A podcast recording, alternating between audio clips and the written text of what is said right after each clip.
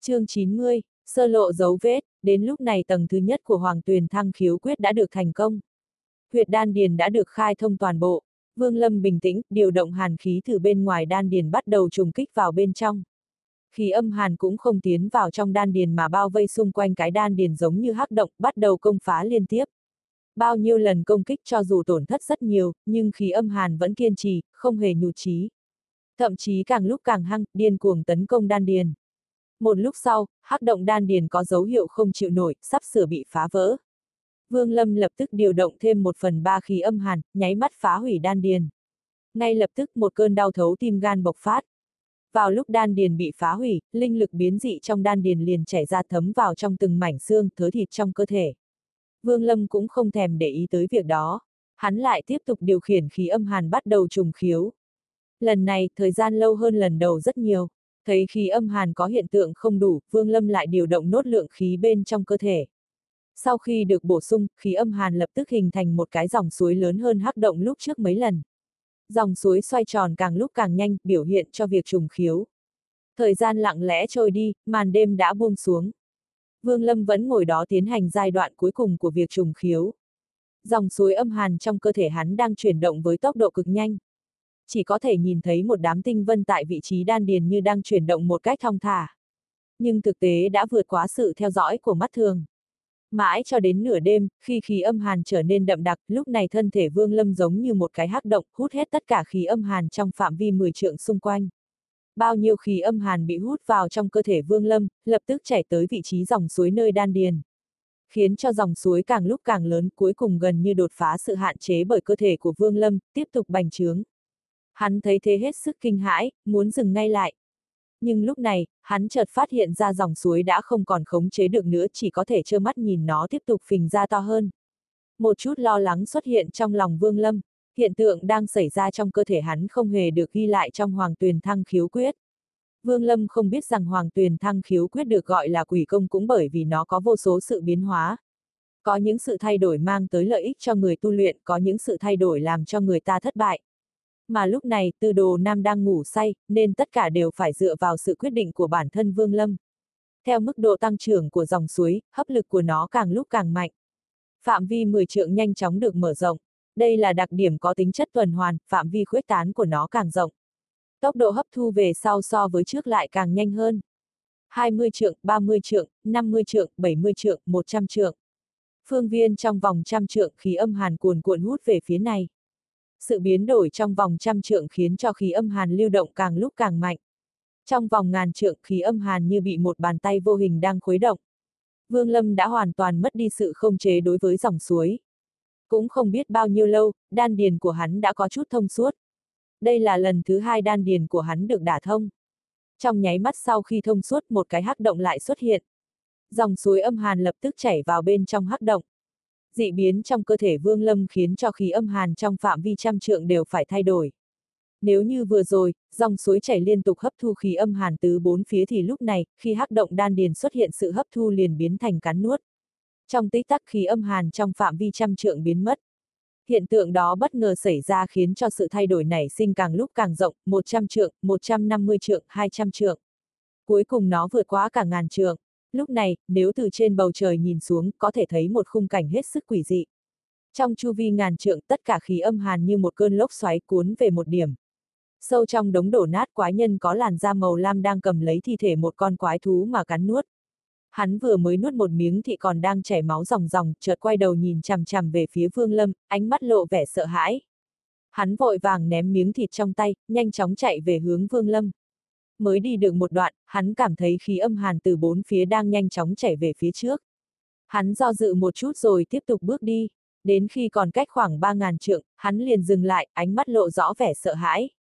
Sau khi đan điền vừa mới được thông suốt, linh lực biến dị trong cơ thể hắn nhanh chóng tụ tập về hắc động nơi đan điền. Sau đó chúng đồng hóa, dung hợp lại một chỗ với nhau.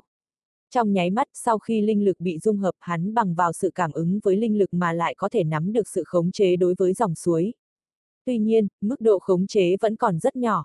Nếu muốn đình chỉ sự vận chuyển của khí âm hàn trong đan điền thì vẫn không thể làm được. Vương Lâm cắn răng một cái nhưng không cố đình chỉ sự cắn nuốt khí âm hàn.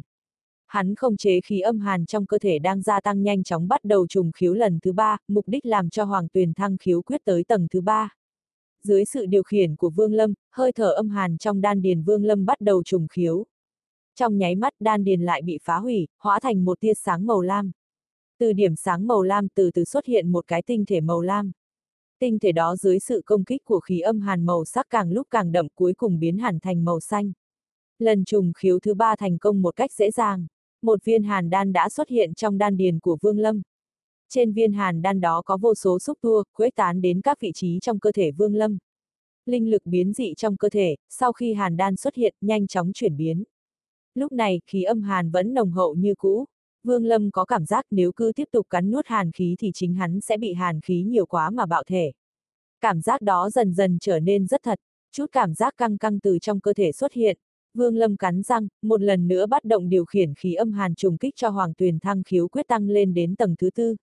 Từ đồ Nam từng chỉ ra trong công pháp này thì tầng thứ nhất, tầng thứ tư và tầng thứ bảy rất khó luyện.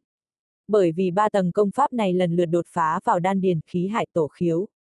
Nguyên bản yêu cầu của Hoàng Tuyền Thăng khiếu quyết là trước khi tiến vào ba tầng đó thì phải củng cố tu vi thật vững chắc. Sau khi hàn đan trở nên ổn định, hắn quyết định trùng khiếu lần nữa. Nhưng lúc này, trong cơ thể vương lâm linh lực và khí âm hàn đã dung hợp lại làm một không thể không phát.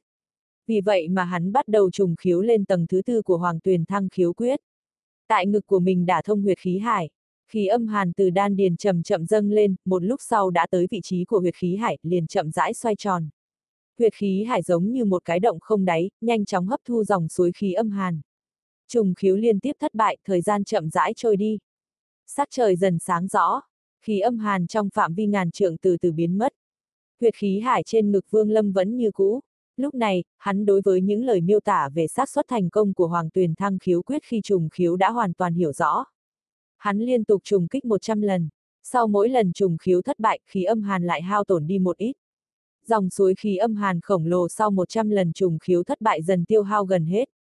Hơn nữa, sau khi trời hưởng sáng, trong vòng ngàn trượng khí âm hàn đã không còn một chút. Mà khí âm hàn trong cơ thể Vương Lâm chậm rãi bị hàn đan hấp thu. Một đêm qua, Vương Lâm hấp thu được rất nhiều khí âm hàn. Chúng cùng với linh lực trong cơ thể hắn hoàn toàn dung hợp lại một chỗ biến hành âm hàn linh lực. Bây giờ, Vương Lâm có thể cảm giác được rõ ràng mức độ âm hàn linh lực trong cơ thể nhiều đến mức độ nào. Gần như gấp đôi lúc trước đạt tới trúc cơ sơ kỳ đỉnh phong. Hắn mở hai mắt nhớ lại những chuyện đêm qua mà cảm thấy kinh hãi. Thầm rút ra những kinh nghiệm trong quá trình tu luyện. Ban đêm, trong lúc vô ý, hắn đã mở ra một cách tu luyện khác lạ đưa đến cho Vương Lâm một ý nghĩ mới. ưu điểm của phương pháp tu luyện này không cần nói cũng biết. Còn về khuyết điểm thì đó là tính nguy hiểm của nó khá cao. Một người không cẩn thận sẽ rất dễ bị bạo thể. Nhưng đã có được kinh nghiệm của lần này, Vương Lâm tự tin lần sau hắn có thể từng bước hạ thấp sự nguy hiểm. Có lẽ phải thay đổi vị trí tu luyện. Đêm qua mặc dù hấp thu không ít khí âm hàn, nhưng chất lượng của nó cũng không cao, không thể thỏa mãn được yêu cầu gia tăng xác suất thành công khi trùng khiếu. Vương Lâm thì thào nói, bây giờ, xác suất thành công của hắn rất nhỏ. Dựa theo những gì mà Hoàng Tuyền Thăng khiếu quyết ghi chép thì cực âm chi địa có phẩm chất càng cao, xác suất trùng khiếu thành công càng lớn. Vương Lâm nhớ tới mấy tháng trước khi kiểm tra phẩm chất của cực âm chi địa tại nơi có cụm kiến trúc hình tháp đạt tới được thượng giai nhất phẩm. Vì vậy, trong lòng hắn liền đưa ra quyết định. Cùng lúc đó, bầu trời đột nhiên tối sầm lại. Một lão nhân phát ra hơi thở hủy thiên diệt địa vô thanh vô tức xuất hiện. Diện mạo của lão âm trầm, nhìn chằm chằm vào đám cây cối dưới chân, ánh mắt lộ ra sát khí mãnh liệt. Lệ nhi, thái gia gia đến báo thù cho ngươi. Người đó chính là lão tổ đằng hóa nguyên của đằng gia. Trên đường lão cảm ứng theo chớ chú mà bám theo. Đáng tiếc giống như một một mà sương mù ngăn cản. Hắn vẫn không thể xác định được phương hướng cụ thể của đối phương. Chỉ biết đối phương đang ở dưới đám cây cối này. Nếu không vạn bất đắc dĩ, đằng hóa nguyên cũng không muốn đi vào trong đám cây cối đó. Với tu vi của hắn bây giờ có thể cảm nhận được rõ ràng trong đám cây cối đó có một thứ gì đó rất mạnh đang tồn tại. Cho dù là lão cũng không dám kinh động tới nó, nhưng đằng lệ chết khiến cho lão bất chấp. Đằng hóa nguyên thầm cân nhắc, có lẽ mình đi vào trong đó tìm kiếm cửu nhân cũng không đến mức độ khiến kẻ đó truy cứu. Trần trừ một lúc lão cắn răng vọt vào trong đám cây. Sâu trong đống đổ nát có một cái quan tài bị hở một góc. Một bàn tay khô héo lóe lên hắc quang từ từ nhô lên, nắm chặt lại. Nhất thời một cái lôi cầu màu tím ngưng tụ tản mát ra hơi thở nguy hiểm. Kỳ hạn trăm năm sắp tới, Chủ nhân của ta, ngươi đã một lần vất bỏ thân thể tránh thoát, lần này, ngươi không thể chạy thoát được đâu.